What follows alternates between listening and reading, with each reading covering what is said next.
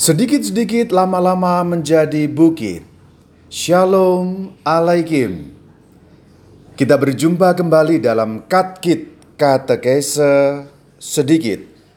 Hari ini dengan judul Deuterokanonika Apakah Katolik Menambahkan? Pembicaraan kita hari ini akan terbagi dalam tiga subjudul. Yang pertama, akar perbedaan yang kedua kanon Alkitab Kristen, yang ketiga perihal teknis. Dalam akar perbedaan kita akan melihat apakah yang menjadi akar perbedaan Alkitab Katolik dan Alkitab Protestan. Kemudian dalam kanon Alkitab Kristen kita akan melihat bagaimana secara sekilas proses kanonisasi Alkitab Kristen yang satu kudus Katolik dan Apostolik alias Gereja Katolik. Dan bagian ketiga mengenai perihal teknis kita akan melihat soal-soal yang terkait dengan terjemahan bahasa Indonesia dan hal-hal teknis yang ada dalam terjemahan Alkitab bahasa Indonesia.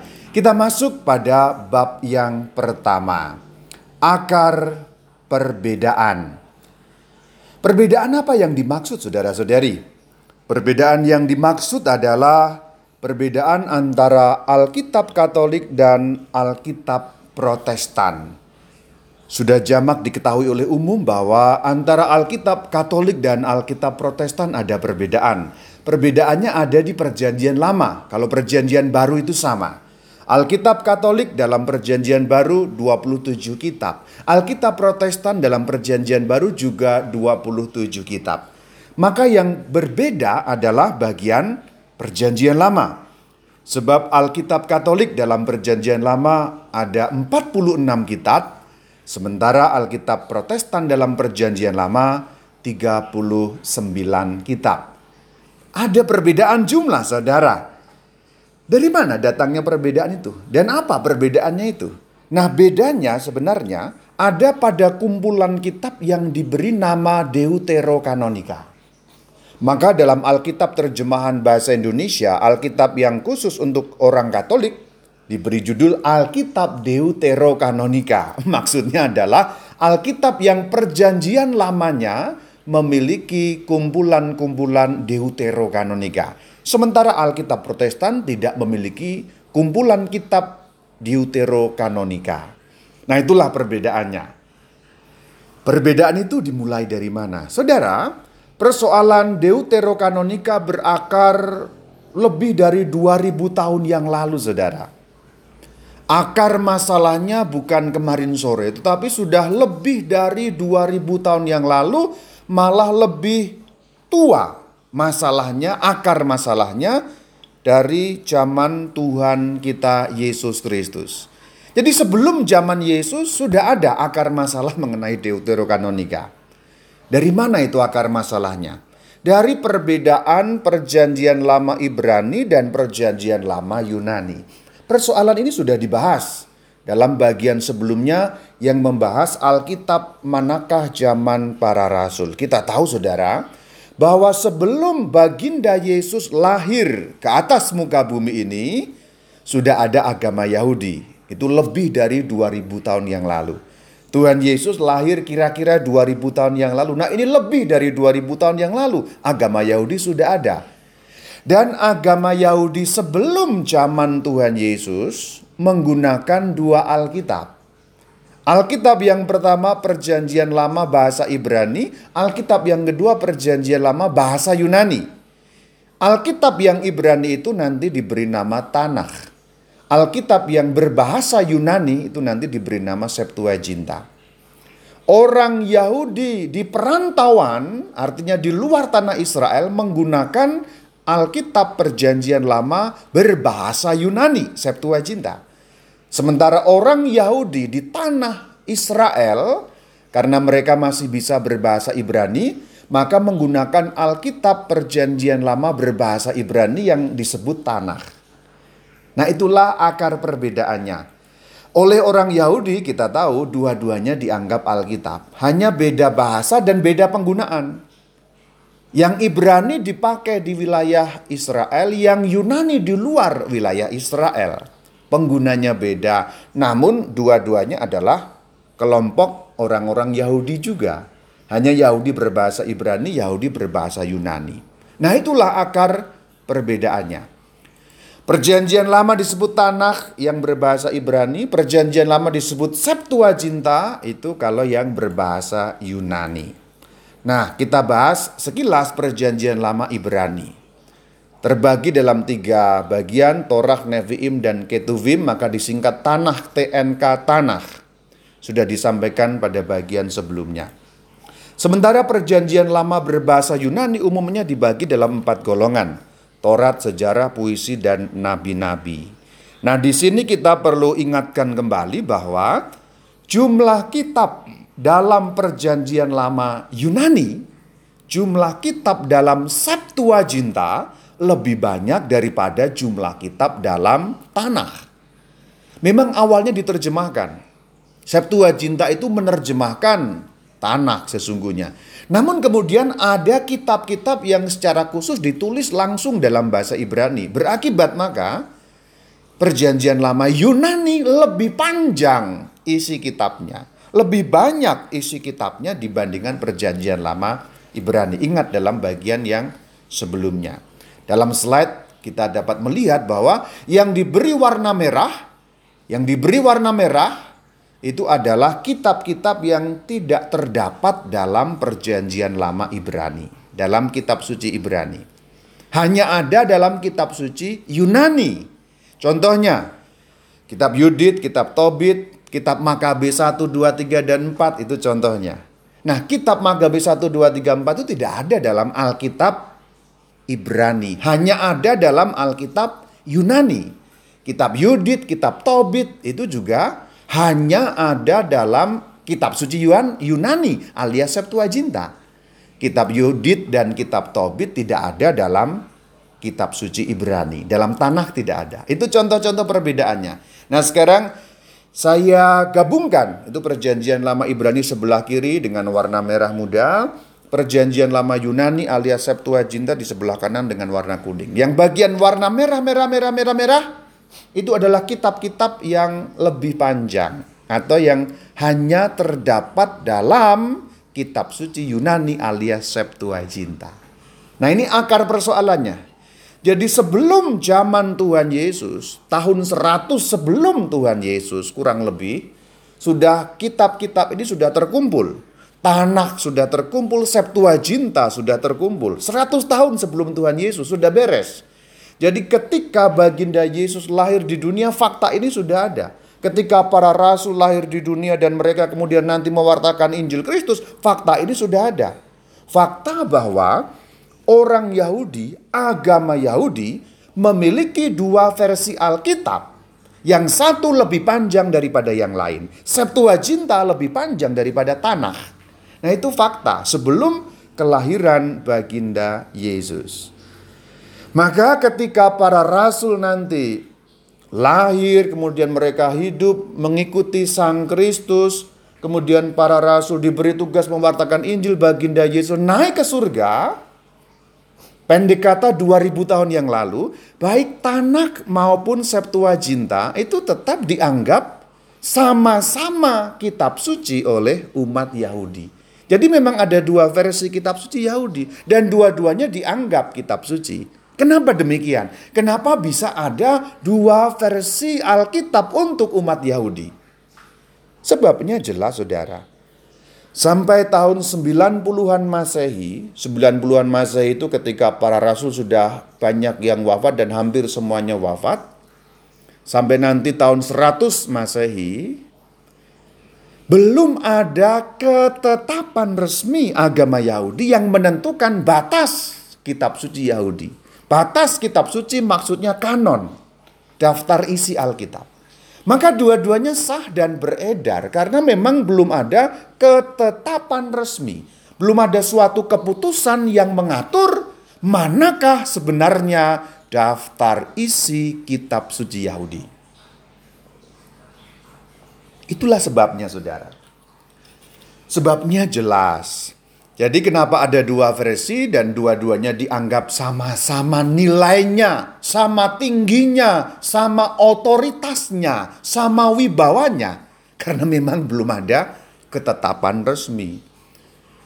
Orang Yahudi yang di Palestina, di tanah Israel ya, menganggap tanah Alkitab. Yang di luar tanah Israel yang menganggap Septuaginta itu pun kitab suci agama Yahudi. Pemakaiannya luas. Tetapi kita ingat belum ada batas, belum ada kanon. Nah itu persoalannya.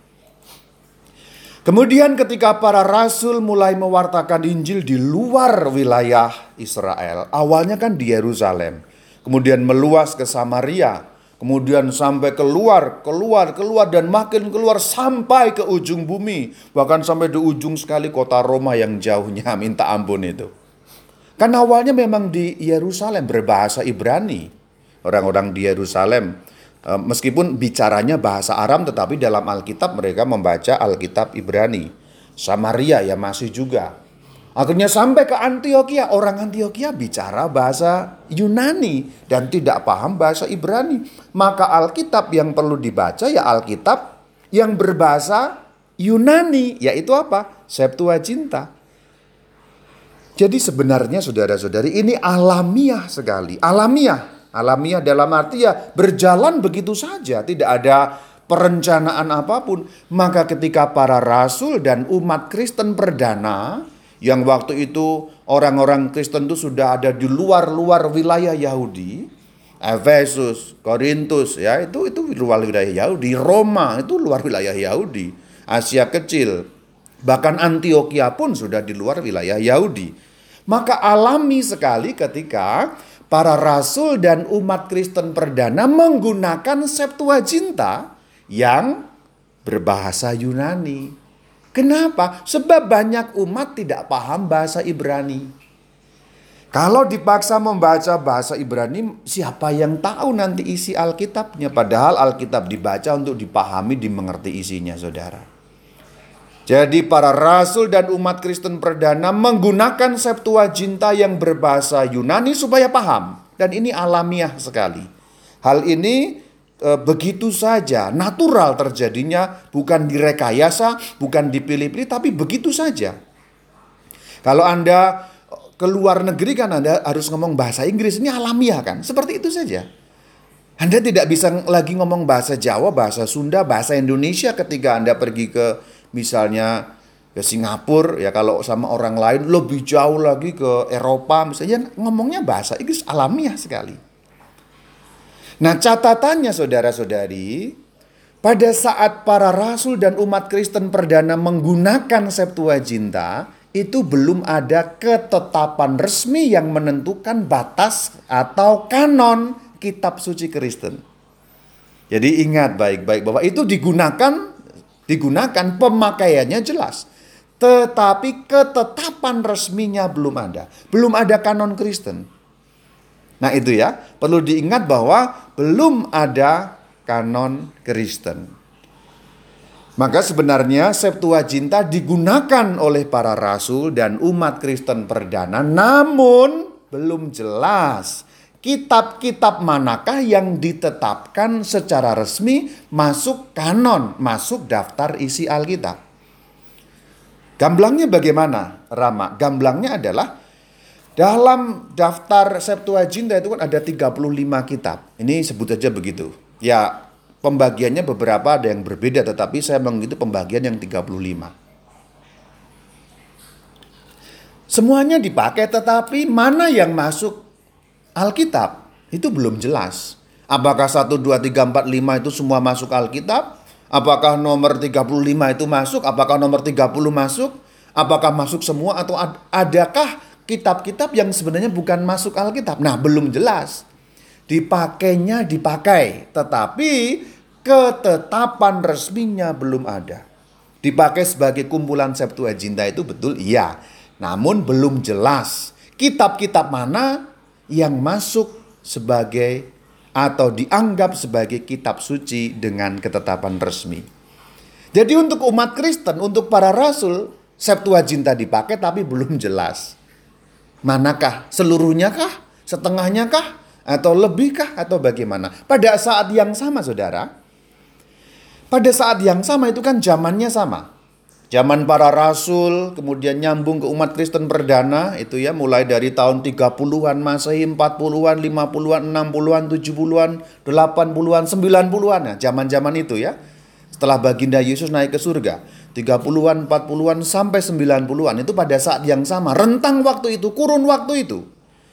Pada kurun waktu yang sama, umat Yahudi juga tetap menggunakan Septuaginta bersama dengan tanah. Kenapa? Ya sekali lagi karena belum jelas juga bagi mereka batas kitab suci mereka. Jadi kanon Kristen belum ada, kanon Yahudi belum ada. Zaman-zaman abad awal Masehi itu. Dari tahun 30-an sampai tahun 90-an. Orang Kristen menggunakan Septuaginta tapi belum punya kanon. Orang Yahudi menggunakan tanah dan Septuaginta, mereka juga belum punya kanon. Sama-sama belum punya kanon. Jadi orang Yahudi juga belum memilih manakah apakah tanah, apakah Septuaginta atau yang lain. Dua-duanya masih tetap seperti sedia kala digunakan. Nah, persoalan ini, sejarah ini perlu kita pahami. Sebab kalau kita tidak memahami sejarah mengenai pemakaian Alkitab pada zaman kuno ini, nanti bisa membingungkan. Tapi begitu ini dikuasai, nanti persoalan-persoalan deuterokanonika dan hal-hal yang modern, jawabannya semua ada akarnya dalam zaman Kristen perdana. Ingat baik-baik mengenai persoalan sejarah ini. Slide berikutnya sekarang dilihat. Nah, cerita tadi saya susun dalam suatu rentang waktu. Saya gambar dengan garis itu menunjukkan urutan waktu ya kronologi ya kronologi. Yang garis warna biru saya katakan itu kronologi dari 100 tahun sebelum Masehi. Paling kiri itu 100 tahun sebelum Masehi. Berarti kira-kira tahun 100 sebelum zaman Tuhan Yesus. Di bagian tengah tahun 1 Masehi ya katakanlah zaman Tuhan Yesus dan para rasul. Kemudian paling kanan 100 Masehi. 100 tahun setelah Tuhan Yesus. Jadi itu rentang waktu 200 tahun kurang lebih. Dimulai dari 100 tahun sebelum Tuhan Yesus zaman Tuhan Yesus dan para rasul sampai 100 tahun setelah zaman para rasul dan Tuhan Yesus. Saya beri nomor 1, 2, 3, 4, 5 untuk menunjukkan urutannya saudara-saudari. Itu urutan sejarahnya. Jadi membacanya mulai dari nomor 1, 2, 3, 4, dan sampai 5. Kita mulai dari 100 tahun sebelum Tuhan Yesus. Seratusan sebelum Masehi. Nomor 1 agama Yahudi menggunakan tanah dan Septuaginta. Berarti 100 tahun sebelum zaman Tuhan Yesus, agama Yahudi menggunakan kitab suci Ibrani dan kitab suci Yunani. Dua-duanya dipakai. Dan waktu itu belum ada kanon Yahudi. Catatannya, pemakaian iya terjadi, tetapi kanon ketetapan resmi belum ada. Itu nomor satu. Nomor dua, sekarang nomor dua masuk zaman Tuhan Yesus, masuk zaman para rasul. Seputar abad awal masehi. Bagian nomor dua. Agama Yahudi terus menggunakan tanah dan Septuaginta. Jadi pemakaian dari 100 tahun yang lalu terus dilaksanakan pemakaiannya. Tanah tetap dipakai oleh orang Yahudi di tanah Israel. Septuaginta tetap dipakai oleh orang Yahudi di luar tanah Israel. Dan zaman itu zaman Tuhan Yesus dan para rasul juga masih tetap belum ada kanon Yahudi. Pemakaiannya berjalan terus tetapi kanonnya belum ada. Nah, itu catat baik-baik. Pemakaiannya berjalan terus, penggunaannya dilanjutkan, kanonnya, ketetapannya belum ada. Itu zaman seputar awal abad Masehi, zaman para rasul begitulah. Nomor tiga, itu masih zaman yang sama, zaman para rasul dan Kristen perdana. Nah ketika agama Kristen muncul dengan awalnya pewartaan para rasul, umat Kristen, agama Kristen mulai menggunakan juga perjanjian lama. Yaitu perjanjian lama berbahasa apa? Ya, berbahasa Yunani. Belum ada kanon Kristen juga. Digunakannya digunakan ketetapannya belum ada. Jadi sama Zaman yang sama itu sama. Sama nasibnya. Penggunaannya ada, kanonnya belum ada. Kemudian waktu berjalan sampai kira-kira tahun 100 setelah Tuhan Yesus. Kemudian pada saat tertentu orang-orang Yahudi berkumpul, maka agama Yahudi pada tahun seratusan kurang lebih setelah Tuhan Yesus, berarti 100 tahun setelah Tuhan Yesus, tahun 100 Masehi, agama Yahudi menetapkan untuk menggunakan tanah. Berarti di sini sudah ada kanon Yahudi, Saudara. Maka mulai saat itu agama Yahudi tidak lagi menggunakan Septuaginta. Artinya Septuaginta tidak lagi dianggap sebagai sama nilainya dengan tanah. Hanya tanah yang punya nilai sebagai Alkitab mereka, sebagai kitab suci mereka. Berarti tahun 100 itu agama Yahudi punya kanon yang menetapkan tanah adalah Alkitab untuk agama Yahudi. Bagaimana bagaimana nasibnya Septuaginta tidak lagi dipakai oleh orang Yahudi, tetapi nomor lima agama Kristen terus menggunakan Septuaginta. Jadi akhirnya seperti ada pemilahan. Perjanjian lama Ibrani dipakai oleh agama Yahudi dan disahkan ada kanon.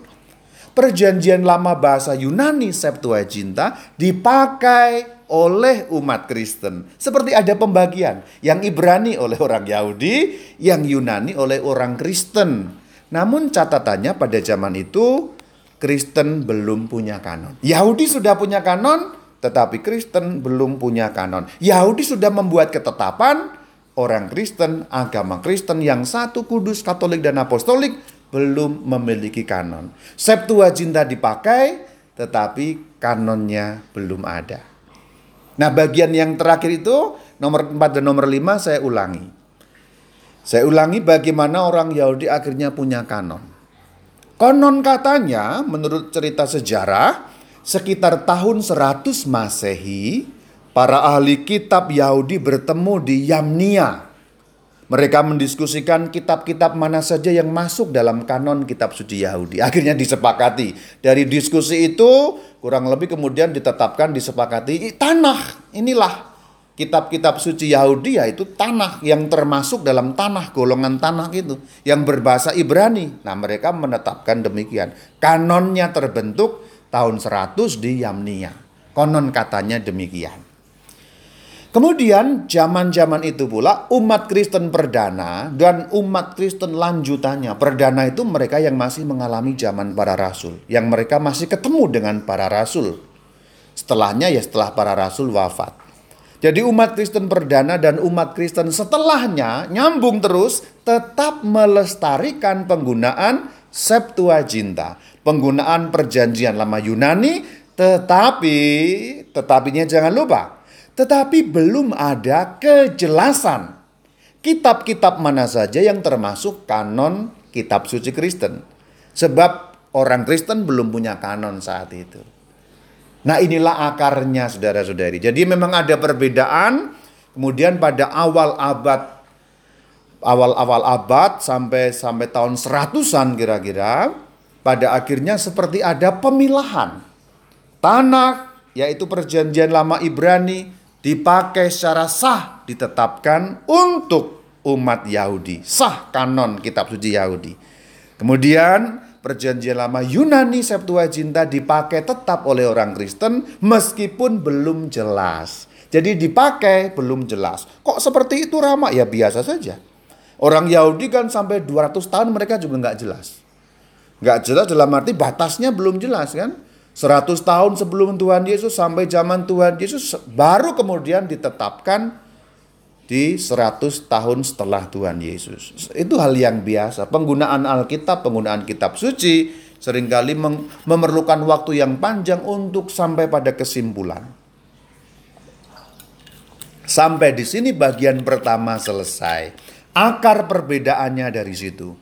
Ingat kalimat terakhir jangan lupa umat Kristen perdana dan setelahnya tetap melestarikan penggunaan Septuaginta tetapi belum jelas kitab-kitab mana saja yang masuk kanon Kristen sebab kanonnya belum ada. Ini diingat kalimat ini karena berguna untuk bagian selanjutnya. Bagian ini harus ingat ya. Dipakai tapi belum ditetapkan. Nah begitu. Maka kita masuk bagian kedua kanon Alkitab Kristen. Stop, saya mengingatkan kembali. Kalau saya bicara istilah Kristen, jangan diartikan Protestan. Ya ini dicuci otaknya dulu. Itu artinya bukan Protestan ya. Kristen itu ya kita ini. Katolik itu ya Kristen. Maka Alkitab Kristen maksudnya Kristen yang satu, kudus, Katolik dan Apostolik. Kanon Alkitabnya kita gitu. Bagian kedua saya langsung menunjuk ajaran Gereja Katolik dalam KGK. Katekismus Gereja Katolik 120. Bunyinya seperti ini. Dalam tradisi apostolik, gereja menentukan kitab-kitab mana yang harus dicantumkan dalam daftar kitab-kitab suci. Daftar yang lengkap ini dinamakan kanon kitab suci. Jadi gereja itu menentukan sama seperti orang Yahudi harus menentukan batas Alkitabnya, maka gereja pun harus menentukan batas Alkitabnya. Dalam hal ini kita bicara mengenai perjanjian lama. Yang perjanjian baru lain kali kita bahas. Karena tema mengenai Deuterokanonika ini kan terkait dengan perjanjian lama.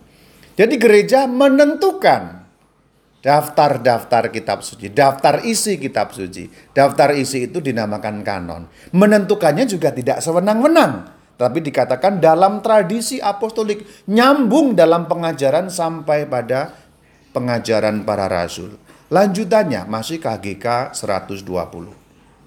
Sesuai dengan itu, sesuai dengan apa? Sesuai dengan tradisi apostolik tadi yang menentukan kanon, itu maksudnya. Sesuai dengan tradisi apostolik yang menentukan kanon, perjanjian lama terdiri dari 46. Dalam kurung 45 kalau Yeremia dan lagu-lagu ratapan digabungkan. Dan perjanjian baru terdiri atas 27 kitab. Jadi jelas menurut ajaran gereja Katolik dalam KGK 120 Perjanjian lama Katolik itu jumlahnya 46, perjanjian baru 27. Bisa juga dihitung 45 kalau Yeremia dan ratapan digabungkan. Jumlah tidak mutlak ya, bukan berarti jumlahnya berubah-berubah, tetapi ingat pelajaran yang sebelumnya bahwa Cara menghitung kitab itu bisa berbeda-beda ya. Samuel 1, Samuel 2 bisa diringkas dalam Samuel saja, raja-raja sama juga. Jadi cara menghitung kitab itu sebenarnya fleksibel tergantung kebiasaannya bagaimana. Ada yang menghitung satu Samuel, dua Samuel terpisah jadi dua kitab. Ada yang menghitung satu kitab. Nah itu begitu. Hanya memang secara tradisional kesepakatannya gereja katolik menghitung 40 5 kitab atau 46 kitab. Yang lebih umum 46 atau 45 kalau Yeremia dan Ratapan digabungkan. Nanti lebih jelas lagi. Masih KGK 120. Jadi kalau kita mau tahu di manakah ajaran Katolik mengenai isi Alkitabnya, jelas itu ada di KGK 120. Di situ tertulis dua, perjanjian lama dan perjanjian baru lengkap ada. Hanya perjanjian baru saya tuliskan hanya tidak akan saya sampaikan karena fokus kita perjanjian lama. Menurut KGK 120 46 kitab perjanjian lama dalam Alkitab Katolik yang masuk kanon Katolik adalah seperti ini. Kejadian keluaran imamat bilangan ulangan. Yosua hakim-hakim, Rut, dua buku Samuel berarti Samuel 1 dan Samuel 2, Raja-Raja 1 dan Raja-Raja 2, Tawari 1 dan Tawari 2, Ezra, Nehemia, Tobit, Yudit, Esther, Makabe 1, Makabe 2, Ayub, Mazmur, Amsal, Pengkhotbah, Kidung Agung, Kebijaksanaan, Putra Sirah, Yesaya, Yeremia, Ratapan, Baruk, Yeskiel, Daniel, Hosea, Yoel, Amos, Obaja, Yunus, Mika, Nahum, Habakuk, Sevanya, Hagai, Zakaria, dan nomor 46 terakhir Maleakhi. Itulah perjanjian lama dalam kanon Katolik. 46 kitab. Bisa dihitung 45 juga kalau Yeremia dan Ratapan digabungkan menghitungnya. Nah, kanon itu perjanjian baru kita skip ya. Kanon itu kapan tertulis secara resmi persis seperti yang tercantum dalam KGK 120. Kapankah kanon sebagaimana tertulis dalam KGK 120 itu ditetapkan secara resmi? Kapan penetapannya? Punyakah gereja Katolik sejarah mengenai itu? Ada, saudara. Jadi kanon seperti yang persis tertulis dan saya bacakan tadi ditetapkan resmi sah valid oleh gereja Katolik pada konsili Tridentin atau konsili Trente pada session yang keempat 8 April 1546 1546 Itulah ketetapannya. Saya juga cantumkan Decretum de Canonicis Scripturis, dekrit mengenai kanon Alkitab. Sacrosancta Ecumenica et Generalis Tridentina Synodus. Nah, itu ya. Apa namanya? Konsili suci, ekumenis dan umum in spiritu sancto dalam Roh Kudus legitime congregata berkumpul secara sah. Nah, dan seterusnya dan seterusnya. Kemudian ditulis daftarnya Alkitab. Testamenti Veteris dan Testamenti Novi. Testamenti Veteris perjanjian lama, Novi yang baru. Khusus saya bacakan perjanjian lama dalam tulisan atau versi latinnya. Genesis, Exodus, Leviticus, Numeri, Deuteronomium, Yosue, Yudicum, Ruth, Regum, Paralipomenon, Esdras, Primus dan Secundus, Kemudian Nehemias, Tobias, Yudit, Esther, Yob, Psalterium Davidicum, kemudian Parabole, Ecclesiastes, Canticum Canticorum, Sapiensia, Ecclesiasticus, Isaias, Yeremias, Baruch, Ezekiel, Daniel, kemudian 12 nabi, Osea, Yoel, Amos, Abdias, Yonas, Mikeas, Nahum, Habakuk, Sofonias, Ageus, Zakarias, Malakias, dan Makabeorum Primus et Secundus. Itulah daftar yang ditulis dalam Konsili Tridentin Konsili Trente. Catatannya saudara, Konsili Trente bukan menetapkan kanon baru. Maksudnya bukan baru kali itu kanon ditetapkan. Jadi jangan berpikir bahwa kanon Alkitab Katolik baru ditetapkan 1546. Oh tidak. Itu penegasan. Jadi konsili Trente menegaskan ketetapan kanon yang sudah pernah dibuat abad-abad sebelumnya. Jadi gereja Katolik bukan baru menetapkan kanon 1546 itu bukan. Itu bukan baru. Tetapi menegaskan bukan ketetapan yang baru dibuat. Tetapi penegasan atas apa yang sudah dibuat. Yaitu kanon-kanon yang sudah pernah ditetapkan pada abad-abad sebelumnya. Kita harus kembali ke tahun 300-an, yaitu konsili sinode Hippo. Konsili atau sinode Hippo. 393. Dalam sinode Hippo yang dihadiri oleh 44 uskup Afrika Utara, salah satunya adalah Santo Agustinus yaitu uskup Hippo, dipaparkan daftar isi Alkitab yaitu Alkitab Katolik sebagaimana yang kita miliki sekarang. Artinya dalam konsili Hippo atau sinode Hippo sudah persis tercantum seperti yang ditetapkan dalam konsili Trente tadi. 393. Kemudian sinode Kartago 397 atau 4 tahun kemudian. Dalam sinode Kartago masih ada di Afrika Utara juga daftar isi Alkitab Katolik yang dibuat di Sinode Hippo yang 393 tadi diulangi kembali dan dijadikan keputusan, ditetapkan.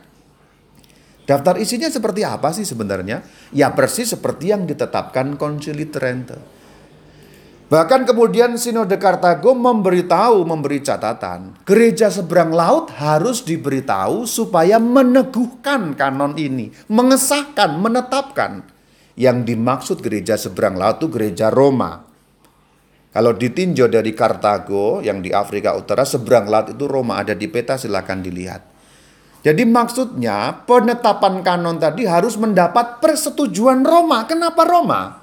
Karena Roma itu adalah pemimpin dari gereja Katolik seluruh dunia. Uskup Roma adalah paus, Paus adalah uskup Roma dan merupakan pengganti dari Rasul Petrus, ketuanya para rasul, maka uskup Roma ketuanya para uskup. Maka ketetapan dalam konsili yang di luar Roma, ya dalam hal ini Kartago harus diteguhkan. Maksudnya harus disahkan oleh gereja seberang laut, gereja Roma oleh uskup Roma oleh Paus. Nah itu saudara. Keputusannya yang dibuat itu sudah jauh dari abad-abad sebelumnya.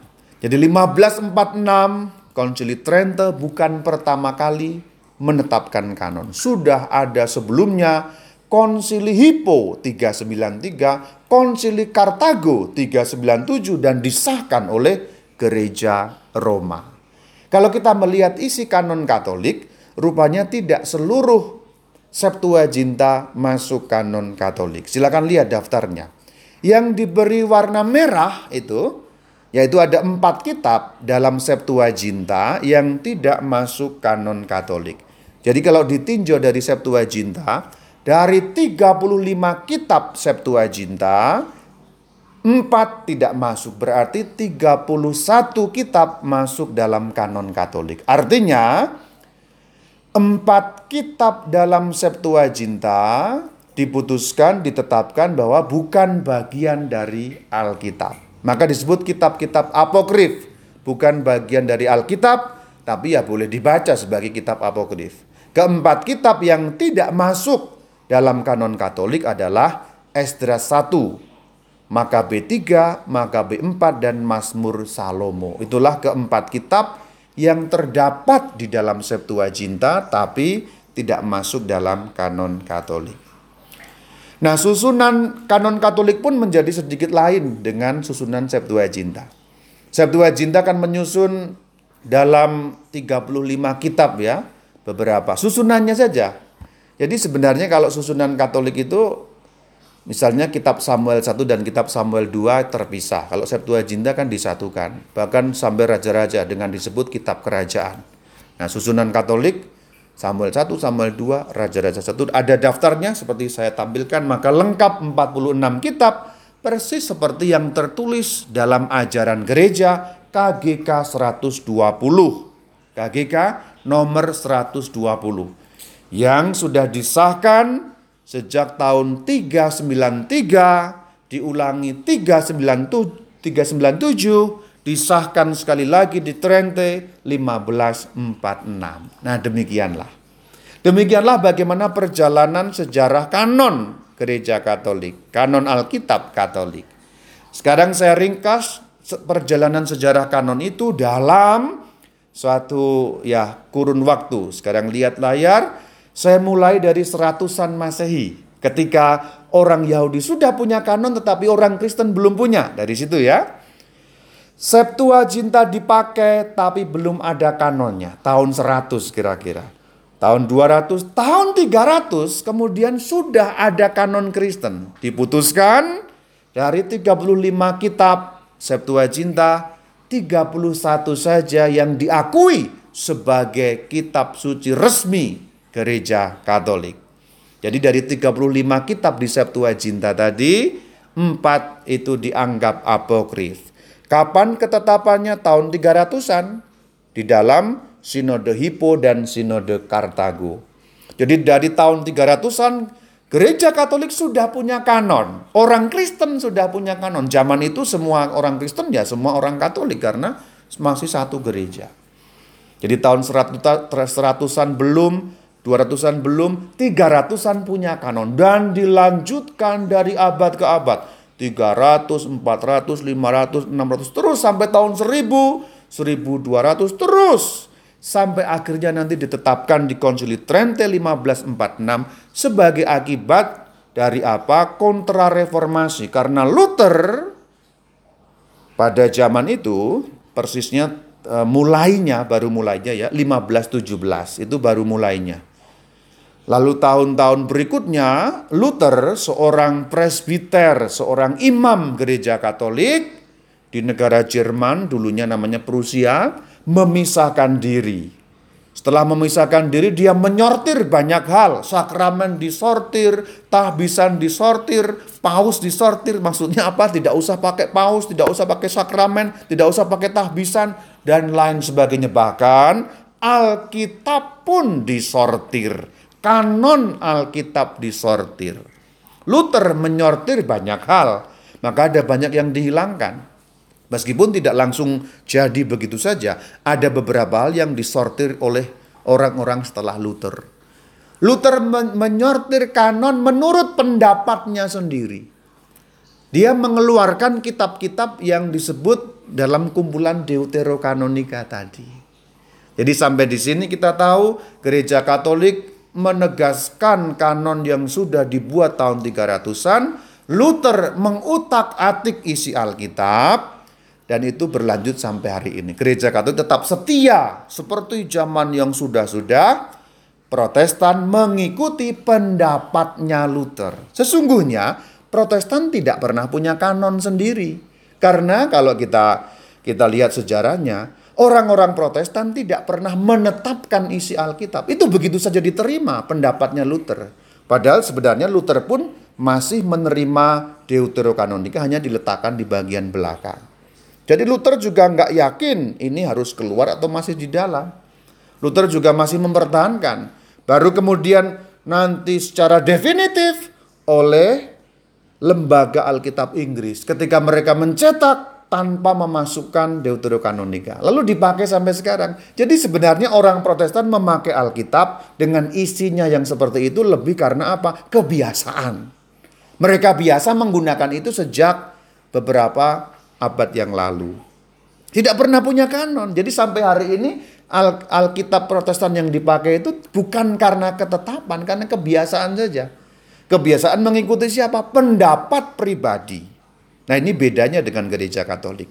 Kanon gereja katolik tidak ditetapkan oleh pendapat pribadi, tapi oleh gereja, keputusan konsili.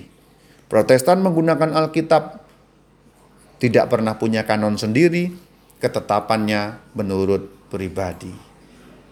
Nah, sampai sekarang tetap berjalan seperti itu. Maka beda. Nah, perbedaan itu kita akan bahas dalam bagian ketiga perihal teknis terjemahan Indonesia. Sekarang kita menginjak bagian ketiga. Tadi kita ingat Luther menyortir. Ya katakanlah sebenarnya protestan begitulah.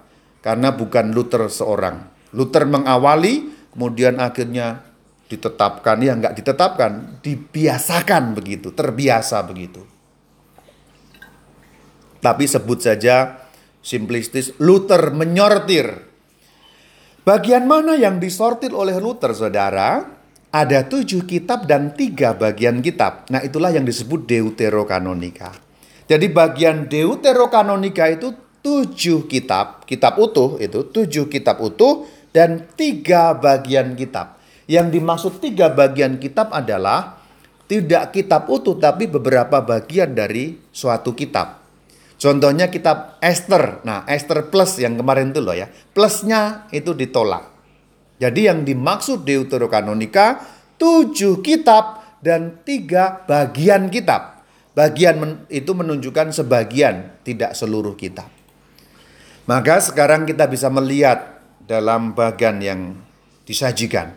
Itulah perjanjian lama yang disortir oleh Luther. Yang diberi warna merah, itulah yang disortir oleh Martin Luther. Tobit, Yudit, Makabe 1, Makabe 2, kebijaksanaan, sirah, dan baruh. Nah itulah tujuh kitab yang disortir. Tujuh kitab saya ulangi. Tobit, dua Yudit, Makabe 1, Makabe 2, sudah empat. Lima, enam, kebijaksanaan dan putra sirah dan yang ketujuh baruh. Nah itu tujuh kitab. Kemudian tiga bagian, itu yang mana saja Rama? Esther. Jadi bagian dalam Esther yang panjang, kemudian Daniel dan Baruch. Baruch bab 6 itu satu bagian terpisah yang bisa dihitung satu juga Baruch bab 6 itu namanya surat Nabi Yeremia. Jadi tujuh kitab diulangi Tobit, Yudit, Makabe 1, Makabe 2, kebijaksanaan, sirah, dan Baruch tiga bagian kitab Esther, Daniel, dan Baruk 6. Nah itulah yang disebut Deuterokanonika. Tujuh kitab, itu sudah jelas dalam bagan. Empat kitab sejarah, dua kitab puisi, dan satu kitab nabi-nabi. Yang golongan kitab sejarah ada empat, Tobit, Yudit, Makabe satu, Makabe dua. Yang golongan kitab puisi ada dua, kebijaksanaan dan kitab sirah. Yang golongan nabi ada satu, namanya kitab baru. Yang tiga bagian, lebih jelas lagi sekarang saya perjelas. Dalam bagan silakan dilihat tiga bagian, itu terkait dengan Baruk dan Esther serta Daniel. Baruk itu enam bab isinya. Bab 1 sampai bab 5 disebut Baruk. Bab 6 itu punya nama khusus. Itu kitab Baruk bab 6. Nama khususnya surat Nabi Yeremia.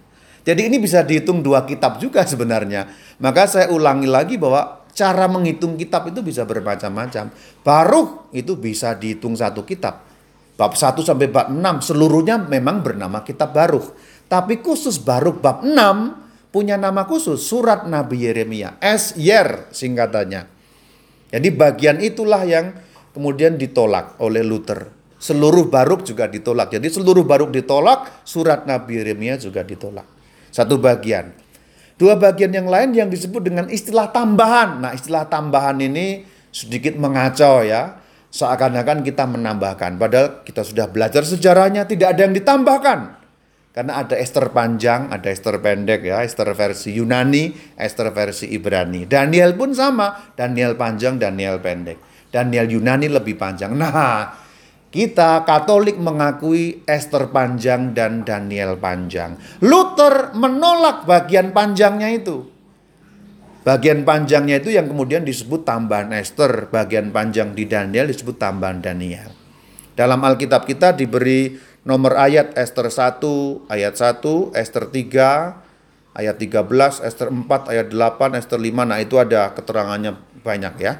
Daniel itu Daniel bab 3, kemudian Daniel bab 13 dan 14. Jadi Daniel pendek hanya sampai bab 12, Daniel panjang sampai bab 14. Nah sekarang saya tampilkan lengkap seluruhnya saudara. Lengkap seluruhnya yang dimaksud Deuterokanonika tujuh kitab dan tiga bagian kitab yang ditolak. Diulangi supaya makin jelas lagi tujuh kitab yang dimaksud Tobit, Yudit, Makabe 1, Makabe 2, Kebijaksanaan, Sirah, dan Baruch. Tiga bagian kitab yang dimaksud, bagian Esther yang panjang, Daniel yang panjang, dan Baruk bab 6 alias surat Nabi Yeremia. Demikianlah saudara-saudari setelah belajar sejarah panjang lebar kesimpulan kita terakhir adalah Katolik tidak menambah jumlah kitab. Katolik setia memelihara tradisi apostolik sebagaimana ketetapan kanon sejak abad-abad yang lampau yang ditegaskan ulang-ulang-ulang dan ulang. Awalnya tahun 100 belum ada kanon untuk orang Kristen, Kemudian tahun 300-an ada kanon untuk orang Kristen, Kristen yang satu kudus, katolik dan apostolik. Kemudian terus terus terus diulangi 1546.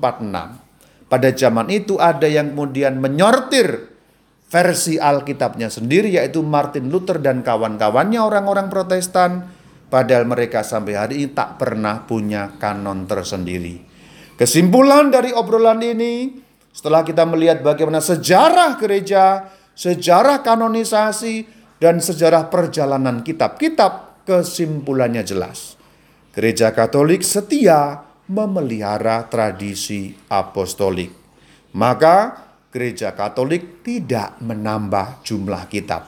Deuterokanonika sudah berada dalam Alkitab sejak semula, bahkan sebelum zaman Tuhan Yesus. Shalom alaikum. Alaikum shalom.